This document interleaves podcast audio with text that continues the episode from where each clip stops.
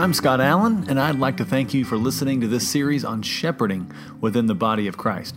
Now, today we get to the quality of an elder that has in the past been a disqualifier within the leadership selection process. Now, here it is it is this Is he able to teach? Now, some translations say, Is he apt to teach? Today we talk about what this idea means this idea of able to teach. When I was 26 years old, I accepted a job as a teacher at my old high school, kind of like a Welcome Back Kotter. It was my alma mater. Now, don't bother looking for it, it's now parking lot 15B for the new Cowboy Stadium. My job was to teach theater, Bible, speech, and uh, are you ready for this? Eighth grade earth science. See, I knew theater. I, I, had my degree in it. I knew my Bible. I'd studied it, and I felt pretty proficient at that. I knew the basics of speech, but earth science, that was a challenge. And teaching it to eighth graders, even more challenging. I will say that for those two years, that was one of my most challenging classes. I struggled to make it relevant, exciting. The presentations suffered, and the attention spans weren't always there. Partly because they were eighth graders, but primarily because I had not really mastered the content. I was learning right alongside them in many ways which should be the case if you're a lifelong student. But for this, I'd been so long since I'd taken this class that I was I was simply sharing information. I wasn't really teaching. And as I think through this quality of able to teach, I think back to my days as a teacher and I think, what if I'd mastered that content? How much more of an influence could I have been? Would those students have been able to learn and retain that knowledge? Maybe if I'd mastered the content, I could have inspired rather than relayed the information. I was a teacher, I could relay info, but does that mean that I was able to teach? I think so, but but but there's something deeper going on here.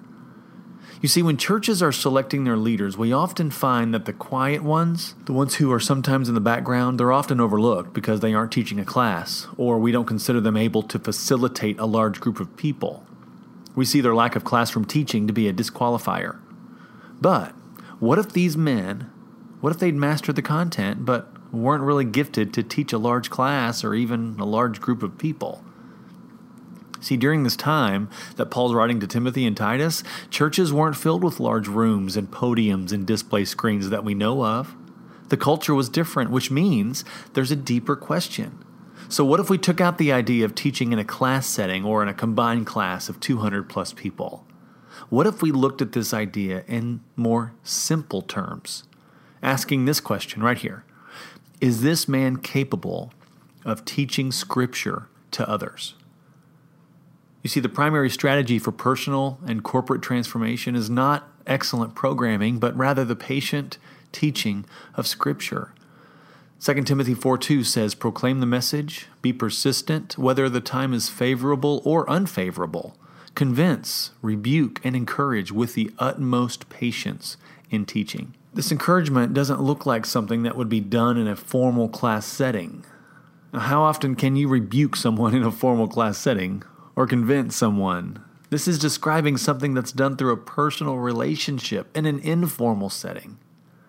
Now, the first requirement of a good teacher is not presentation skills, but it's the mastery of the content, which leads to the second deeper question Has this man given himself to the study of Scripture and to filling himself with the Word of God?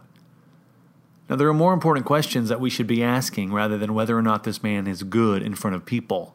You see, we see in Acts chapter uh, 18 that there are two people who show what it means to be able to teach. Apollos was a gifted speaker and teacher. He'd come to Ephesus and was speaking to the crowds, and two people named Priscilla and Aquila heard him speak. Now, Apollos was brilliant, but he didn't have the whole story. So, what did they do? They took him aside and, in a personal way, explained the way more accurately to him. So, Acts 18, starting in 24. Now, some people theorize that Apollos may have written the book of Hebrews, and if this is true, then that means that Priscilla and Aquila were able to teach the teacher. Now, we don't hear about Priscilla or Aquila teaching large crowds, but we see them teaching Apollos. Now, this is what it means to be able to teach able to explain Scripture to others, someone who's mastered the content, given himself over to the study of it. Who do you know that's given themselves to the study of Scripture? Who do you know that's capable of explaining it to others? Now, maybe you haven't thought this deeply about this quality. Maybe you've even disqualified someone or overlooked them because of their lack of presentation skills, or maybe you've disqualified yourself because you didn't really feel as if you could teach a large group of people or, or get up in front of church on a Sunday morning. If so, I encourage you to look at this from this perspective. Think deeper and consider what God is leading you to do. You've been listening to Grapevine Church of Christ. For more information, visit our website, www.grapevinechurch.com.